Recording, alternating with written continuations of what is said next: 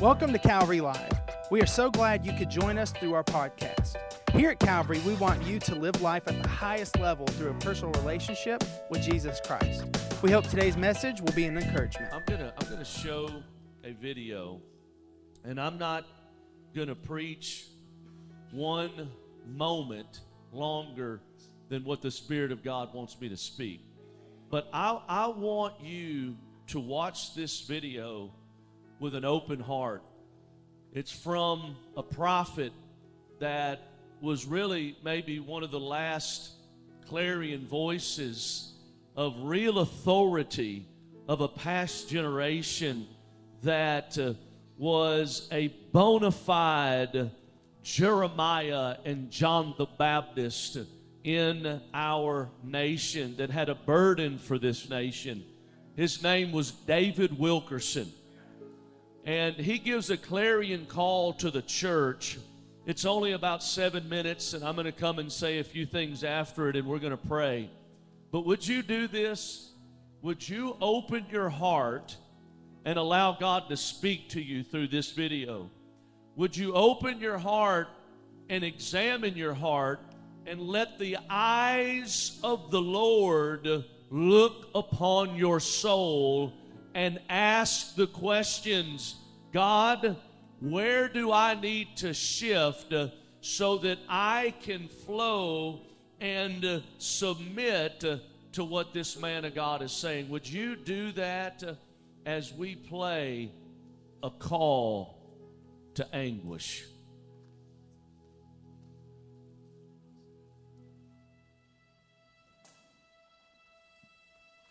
And I look at the whole religious scene today, and all I see are the inventions and ministries of man and flesh. It's mostly powerless. It has no impact on the world. And I see more of the world coming into the church and impacting the church rather than the church impacting the world. I see the music taking over the house of God. I see entertainment taking over the house of God an obsession with entertainment in God's house, a hatred of correction and a hatred of reproof. Nobody wants to hear it anymore. Whatever happened to anguish in the house of God? Whatever happened to anguish in the ministry? It's a word you don't hear in this pampered age. You don't hear it. Anguish means extreme pain and distress. The emotion so stirred that it becomes painful, acute, deeply felt inner pain because of conditions about you, in you or around you. Anguish, deep pain, deep sorrow, agony of God's heart. We've held on to our religious rhetoric and our revival talk, but we've become so passive all true passion is born out of anguish. All true passion for Christ comes out of a baptism of anguish. You search the scripture and you'll find that when God determined to recover a ruined situation, he would share his own anguish for what God saw happening to his church and to his people and he would find a praying man and he would take that man and literally baptize him in anguish. You find it in the book of Nehemiah. Jerusalem is in ruins. How is God going to deal with this? How is God going to restore the ruin? Now, folks, look at me. Nehemiah was not a preacher. He was a career man. But this was a praying man. And God found a man who would not just have a flash of emotion, not just some great sudden burst of concern and then let it die. He said, No, I broke down and I wept and I mourned and I fasted. And then I began to pray night and day. Why didn't these other men, why didn't they have an answer? Why didn't God use them in restoration? Why didn't they have a word? Because there was no sign of anguish, no weeping, not a word of prayer. It's all ruin. Does it matter to you today Does it matter to you at all that God's spiritual Jerusalem, the church, is now married to the world? That there's such a coldness sweeping the land? Closer than that? Does it matter about the Jerusalem that's in our own hearts? The sign of ruin that's slowly draining spiritual power and passion? Blind to lukewarmness? Blind to the mixture that's creeping in? That's all the devil wants to do is get the fight out of you and kill it. So you won't labor in prayer anymore. You won't weep before God anymore. You can sit and watch television and your family go to hell. Let me ask you, is, is what I just said convicted you at all? There's a great difference between anguish and concern.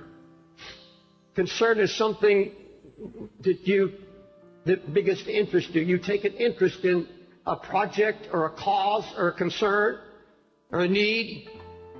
I'm going to tell you something I've learned over all my years, the 50 years of preaching. If it is not born in anguish, if it has not been born by the Holy Spirit, where when you saw and heard of the ruin it drove you to your knees, took you down into a baptism of anguish where you began to pray and seek God. I know now. Oh my God, do I know it? Until I'm in agony. Until I have been anguished over it. And all our projects all our ministries, everything we do. Where are the Sunday school teachers that weep over kids they know are not hearing and they're going to hell? You see, a true prayer life begins at the place of anguish. You see, if you, you set your heart to pray, God's going to come and start sharing your heart, His heart with you. Your heart begins to cry out, Oh God, your name is being blasphemed. The Holy Spirit's being mocked. The enemy is out trying to destroy the testimony of the Lord's faithfulness, and something has to be done. There's going to be no renewal, no revival, no awakening until we're willing to let Him once again break us. Folks, it's getting late and it's getting serious. Please don't tell me, don't tell me you're concerned when you're spending hours in front of internet or television. Come on. Lord, there's some need to get this altar and confess, I am not what I was. I am not where I'm supposed to be. God, I don't have your heart or your burden. I've been, I wanted it easy. Didn't want to be happy.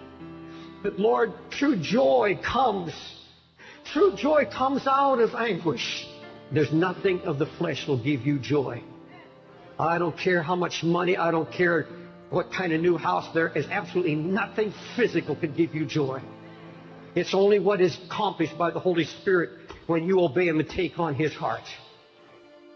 Build the walls around your family. Build the walls around your own heart. Make you strong and impregnable against the enemy. God, that's what we desire.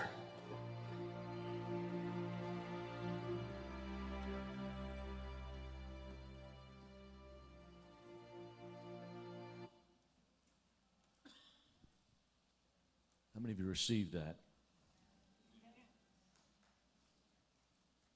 How many of you will respond to that in a position of prayer? When we look at the United States of America, and what, what I'm about to say is not intended to be provocative, but sobering. Not to shock, but to bring a sobriety to our hearts and minds. When we turn on the news today, I know Israel is really dominating the news cycle, and it should be. And that should cause us to come to a place of prayer like never before. Because, ladies and gentlemen, we, we could be on the brink. Look, look this way. This is not hyperbole. World War III could be in front of us. Your sons and daughters, your 18, 19, 20, 21 year olds, it could it is not a farce to say the draft is going to be re implemented.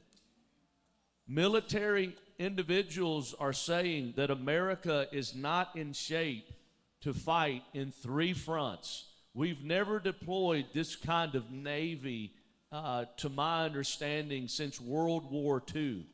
This is a serious moment. It's a cause for prayer. The apple of God's eye is being bombed like no other right now. That's one category. But weeks ago, if you would have turned on the news, you would hear things like this, and, and this is a fact. There are teachers in specific states with elementary school students, and they ask them questions like this. They begin to speak to the boys, and they say, Now, now Timmy and Michael have expressed that uh, they need to be regendered and they want to be called her and they want to be called she and uh, they've come to the conclusion that they are a girl. And now, for the other boys uh, in the room, how many of you, since you've seen this, uh, are now questioning maybe you're a girl? Just, just go ahead and raise your hand. Do you know that is grooming and giving a basic altar call into transgenderism? Uh, my, my daughter is uh, nine years old. She's 10 years old now, but when she was seven, everybody say seven. I want you to say it again seven. A seven year old doesn't even have uh, the mental capacity to know you need to eat uh, vegetables uh, or you need to have a healthy breakfast and you can't eat ice cream for breakfast. They don't, they don't have the mental capacity to understand that. I grew up, uh, well, I did. I grew up in Alabama, but I lived in Dallas for 15 years. Uh, and my daughter was given an at-home assignment where she was supposed to watch a video. And then her assignment was to write an essay of the video depicting her emotions. My wife watched the video, and in the video, it had cross dressing, what I would consider drag queen dancing, for my seven year old to watch and then articulate how her emotions uh, were moved as she watched this particular video. Long story short, I, I lawyered up. Uh, I, I, got, I got, I got, I called some of my friends. I was going to spend every dime, and I was going to die on that hill, not on my watch. Is there anybody in here that would say today, "Not on my watch"? Not on my watch. You know, in America today, listen, we we need, uh, we need mercy, love, compassion, but we need to have a backbone of steel when it comes to the hearts, souls, and minds of this next generation. We wrote the school, we wrote the principal, and they backed off. They said it would never happen again. The teacher got rebuked, and the principal apologized profusely, but I was going to die on that particular hill. And let me let me say this. Uh, how do you change uh, this kind of ideology? Do you change it by an email? Do you change it by a good apologetic uh, articulation? Do you change it uh, by going to school and getting a better education so you can speak in more of an intellectual way? Absolutely not. Uh, those individuals need to meet God in a supernatural way. When you have individuals uh, that are that are turning their head to that God created male and female, and they don't even understand basic 101 biology. And when you say that only there are individuals in leadership in this nation that think it is violent speech uh, to say the only person God created to have a baby is a woman, something is amiss uh, that would call that a violent act against their ideology. Is that going to be changed by a good presentation of better articulation? What do we need? An awakening. What do we need? What do we need? We need an awakening to come to this nation like never before. When you have states, one in particular, that says, and there's an ambiguity in the law, that once a mother has a baby outside the womb, it's kicking, she's breathing, he's yelling. The doctor and the mom can decide whether they want to terminate it at that moment. Friend, to change that, we need God Almighty to move in this nation like never, ever before. We have an ideology that's only going to be shifted from the place of prayer. It's this day, it's this hour, and it's this moment. You heard Wilkerson talk about when Nehemiah saw Jerusalem, he broke down, he couldn't eat, he couldn't sleep. All he could do was weep and fast and pray to the God of heaven. Have what I just explained to you a position that calls for weeping, that calls for deep prayer, that calls for deep fasting? He broke down and he was moved by the position of Jerusalem. I'm telling you, our walls aren't broken down literally right now, but the walls of morality in America have crumbled to the ground.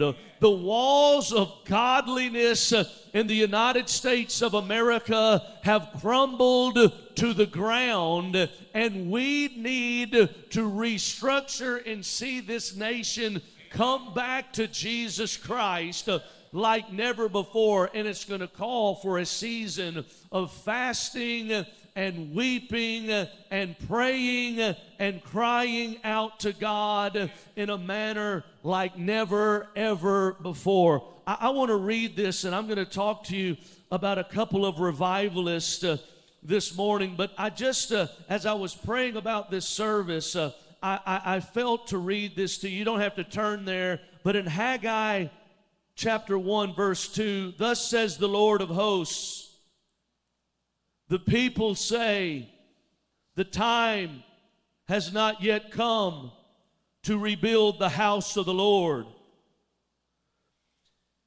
He goes on to say, they're living their life. They're in their paneled houses. They're enjoying luxury. They're enjoying the accommodations of this life. They're eating, they're drinking, they're merry, they're watching television, they're going to the movies, they're going to the mall, they're having a grand time, they're on vacation, while the house of God remains in a ruin. What Haggai was saying was they're busy about their life, what makes them happy, what makes them satisfied while the house of God remains in a ruin. And God said to the prophet Haggai something very sobering. He's telling the people of Israel, consider your ways. I believe that God wants to say that to us today. To consider what we're giving our time to, what we're giving our life to. I want to talk to you this morning about prayer that births awakening, prayer that ignites revival.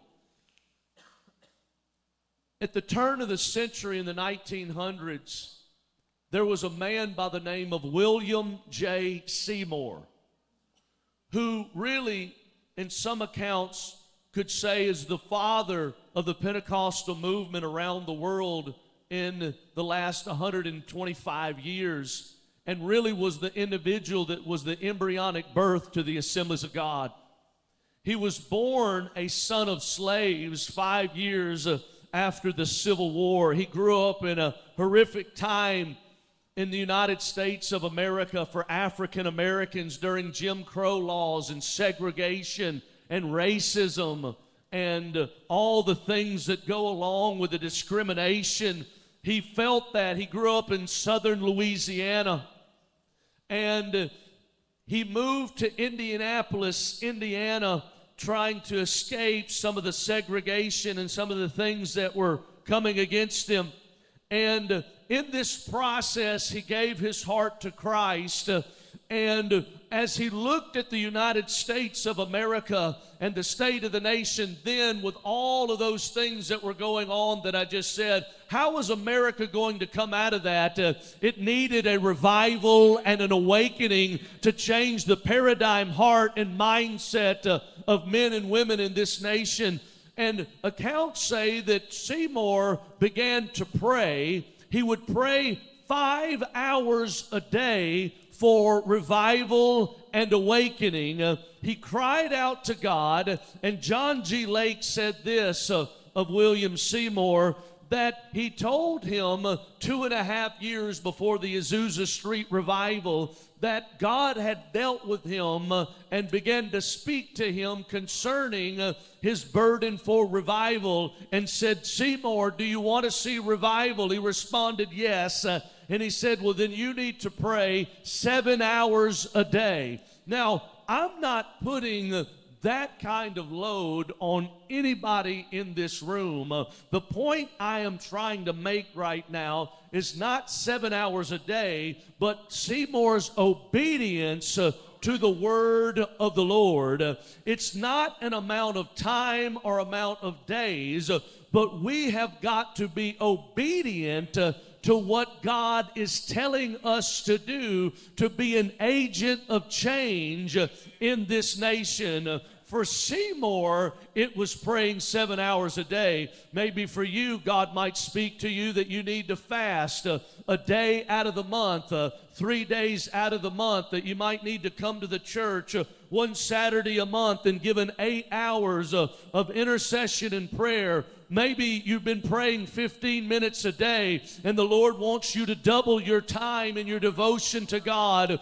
to 30 minutes a day. Maybe you haven't had a devotional life. Uh, maybe the only spirituality you receive is on Sunday mornings, and you barely pray throughout the week, uh, and you've never had a consistent devotion life. Uh, you've never had a consistency when you've opened the Bible and began to read it and ask God to speak to you. Maybe your Bible is dusty and your prayer closet has been closed uh, and there's no consistency to it. Uh, and God is just saying to you, Mike, I want you to spend 20 minutes with me a day. You can't just go to church uh, and expect uh, me to be in your life in the measure that I want to be in your life. You can't expect to overcome the temptation that you've been facing when all you do is come to church three or four times a week. you must seek God in fasting and prayer and devotion. Maybe that's what God is saying to you. But to Seymour, he said, I want you to begin to pray seven hours a day. And Seymour began to set his face towards God and he began to pray seven hours a day. He moved to Los Angeles, California, where he was offered a church to pastor. And he was only there for just a very few days. And the individuals that brought him in to pastor the church didn't like his doctrine. They locked the door and shut him out, and he was homeless with no money.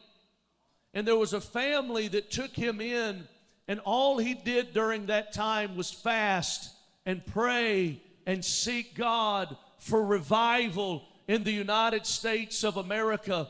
Five years later, now when he's in LA, it was several months later, but five years uh, after the five years of prayer, two and a half years of seven hours a day daily prayer, all of the sudden, a group of people that had never been baptized in the Holy Spirit, uh, suddenly the heavens began to open and the Spirit of the Lord began to pour out uh, upon that little cottage prayer meeting. Uh, people were slain in the Spirit, uh, and they began to pray in tongues. Uh, within a matter of days, uh, hundreds of people had gathered in Bonnie Brae Street. Uh, and one of the powerful miracles that took place in Azusa was like Acts chapter 2. In Acts 2, when they prayed, there was continuity with the Azusa Street revival. As they prayed in Acts 2, the heavens opened and the Spirit descended and they began to pray in tongues. But as they did,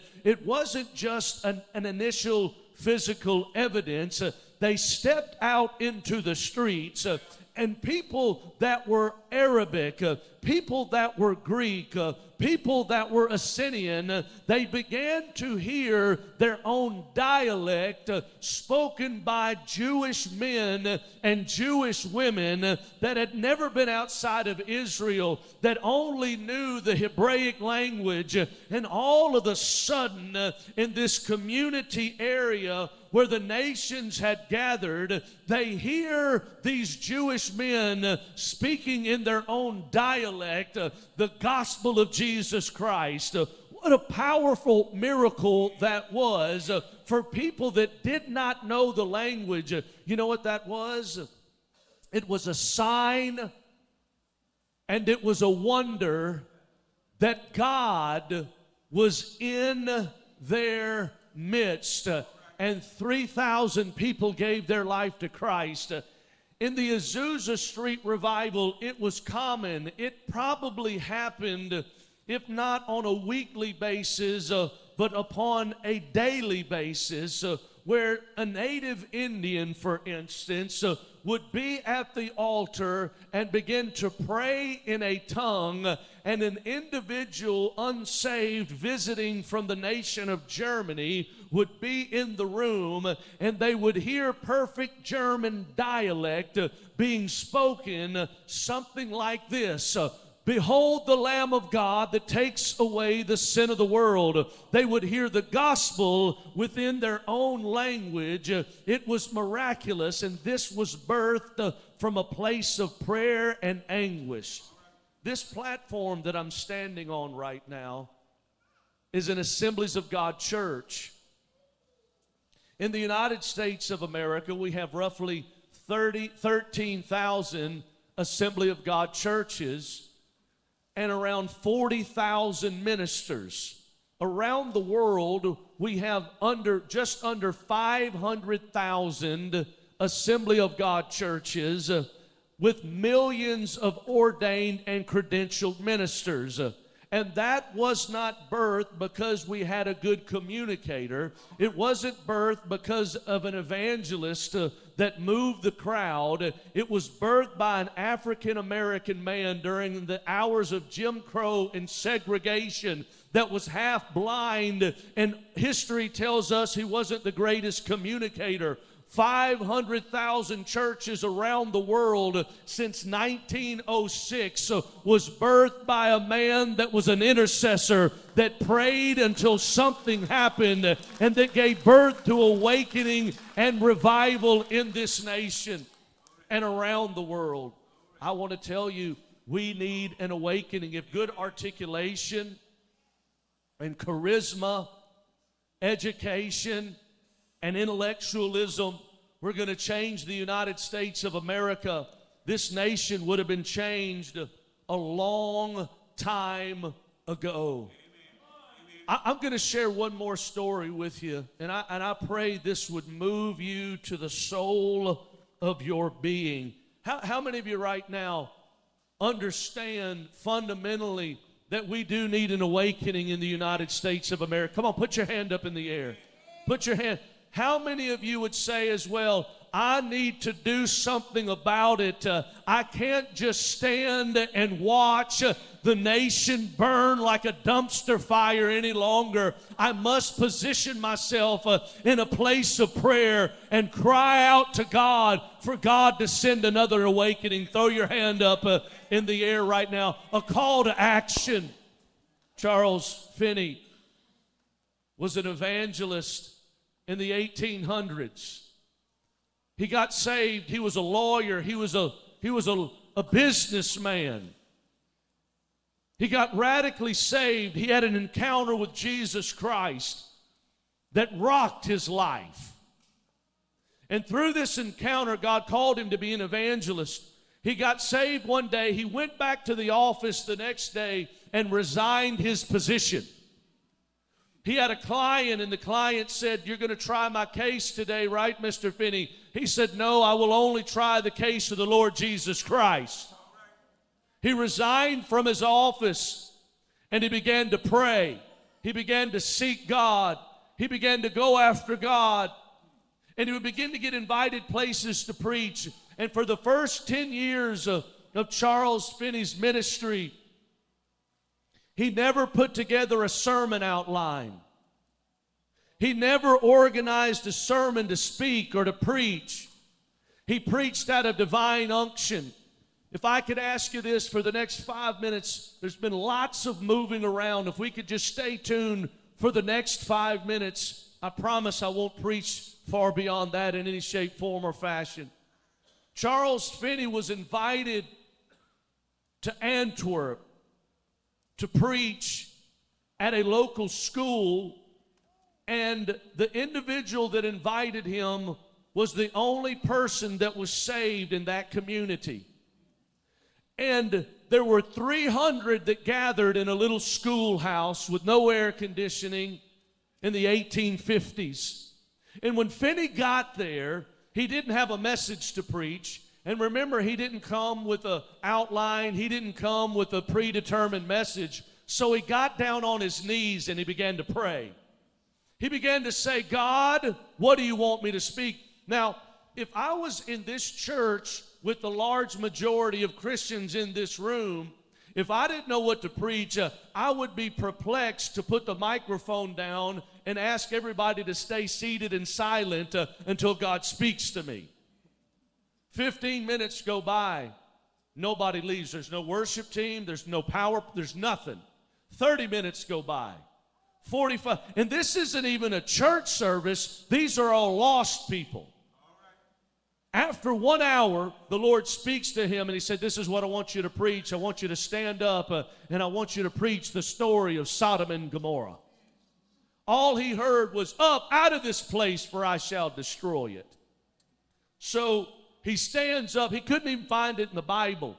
He couldn't even remember where it was. He gets up and he begins to preach on Lot and Sodom and Gomorrah.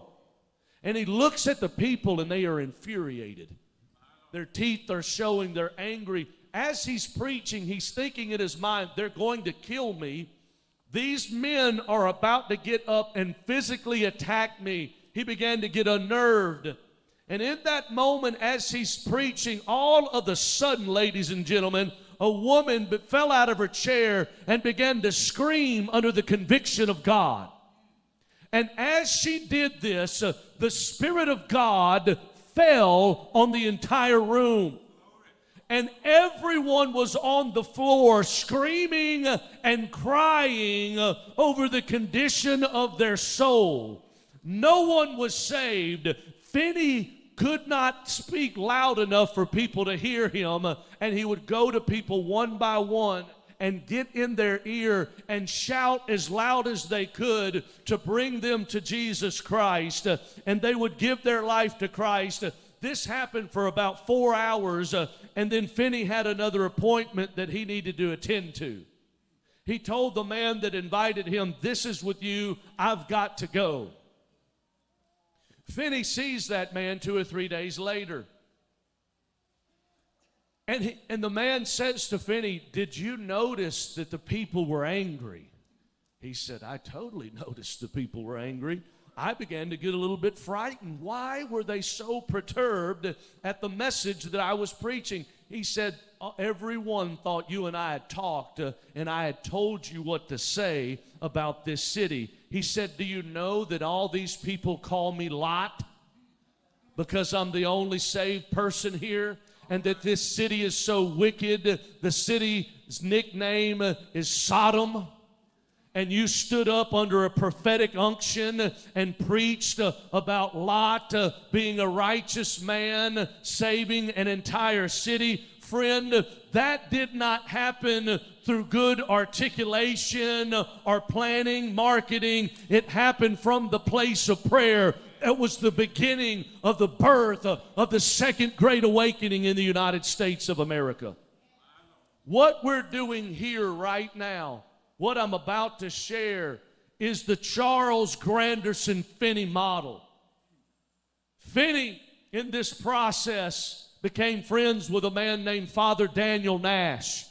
Father Daniel Nash was an intercessor that prayed with a man named Abel Clary. And Finney said, God's moving in our meetings, uh, but there needs to be more intensity. Wouldn't you think the intensity of 300 uh, screaming out to God, all 300 getting saved? Do you know historians followed the Second Great Awakening 15 years later? 15 years later, church historians uh, went to the cities and villages uh, and they would they would interview people and they found that 90 to 95% of the converts uh, in the second great awakening were still in church 15 years later. Finney said, Nash, would you work with me? Here's what I want you to do. Would you go to the city? You and Abel Clary, and would you pray and fast for 30 days? Day and night, they would take 12 hour shifts and pray for 30 days. And when Finney would get there, entire cities would get saved. I have come here to say today and to prophesy over our team, to prophesy over my life, uh, to prophesy over you that if God did that then, He can do it again in Jesus' name. If God saved entire cities in that dispensation of time, He can save all of Decatur. He can save all of Birmingham. He can save Mobile and Selma, Alabama. He wants to do it again. Entire cities would get saved. It's not hyperbole. You say, well, Joe, that's a bit of an exaggeration. That's evangelistically speaking. That is not evangelistic speaking. If you're an evangelist that followed Finney in the second great awakening and you went to a city that he had gone to, you didn't have any work to do. They needed pastors, not another evangelist.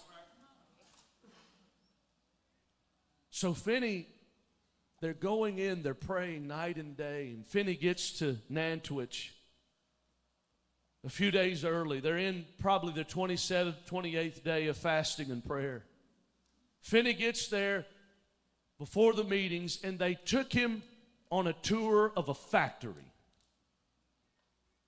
And they said, they're just showing him the, the, the owner's not saved, the supervisor's not saved. And as he's touring the factory, he sees a woman about 8, 12 feet from him. And he sees her begin to act in an unusual manner. And he eases a bit closer and he makes eye to eye contact with her. And when he did, the Spirit of God came. She began to weep. She began to wail. She collapses under the power. And you know what happened? High, it was high hundreds or low thousands. The entire factory got hit by the power. Everybody say, hit by the power. Everybody say, great awakening. This would be like going into a textile mill, going into Walmart. Imagine going into Walmart this afternoon, and when you walked in, the manager was hit by the power of God, and the entire Walmart came under the glory, not because of good preaching, but because of somebody prayed in such a manner that the heavens that were brass became soft and began to open up. You know how long that meeting lasts? Three days. The owner stood up and said, We cannot be about business as normal. We will be about the business of souls. Do do you know what happened three months later when a historian came back? Listen to this number say 100%. Say 100%. 100% of the people that were saved in that factory were all still in church uh, three months later in Jesus' name. That's what we're doing here. We can't do 30 days yet because we don't have the staff. We will do 30 days as God leads us in the future. We've started with 10 days.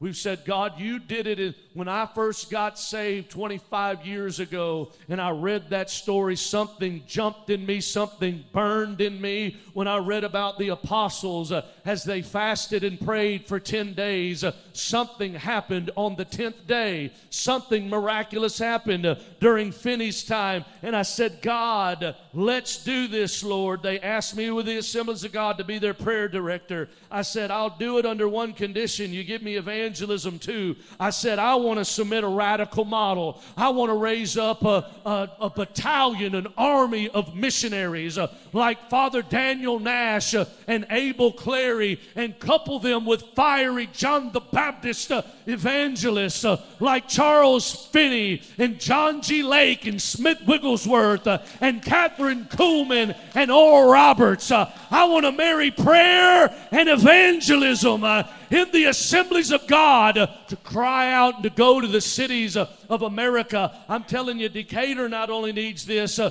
Detroit uh, needs what we're doing. San Francisco needs what we're doing. New York City needs what we're doing.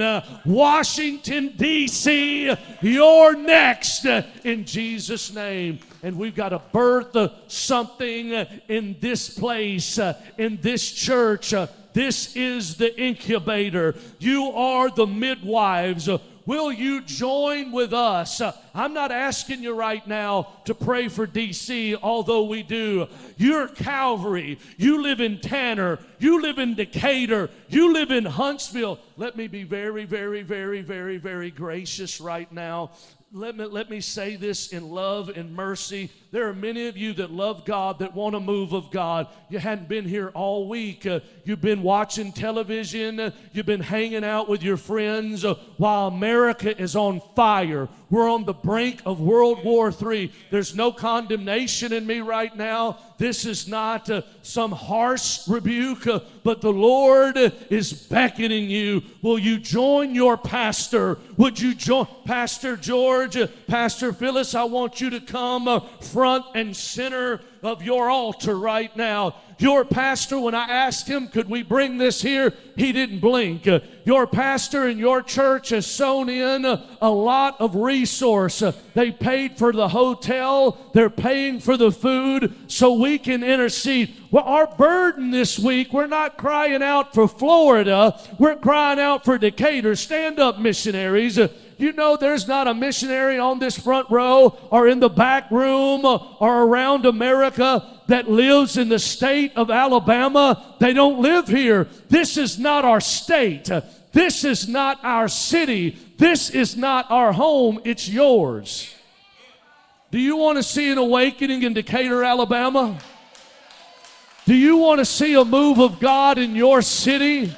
Do you want to say, I'm telling you right now, I, believe this, I'm going to prophesy. You saw this baptismal tank. Uh, do you think it was a coincidence uh, at the birth of the siege? Uh, there's somebody in a crack house uh, where all of a sudden the conviction uh, of God begins to fill the room. Do you think it's a coincidence uh, that somebody's hitting a crack pipe and all of a sudden as we begin to pray in this sanctuary, conviction falls in a crack house. I want to tell you, that's like the Hebrides revival when suddenly God begins to move. I'm telling you, there's a lot of crack houses, uh, there's bar houses, uh, there's prostitute houses, uh, and as we come together, I'm telling you, God wants to expand from one crack house and one sinner. He showed you Calvary. He said, This,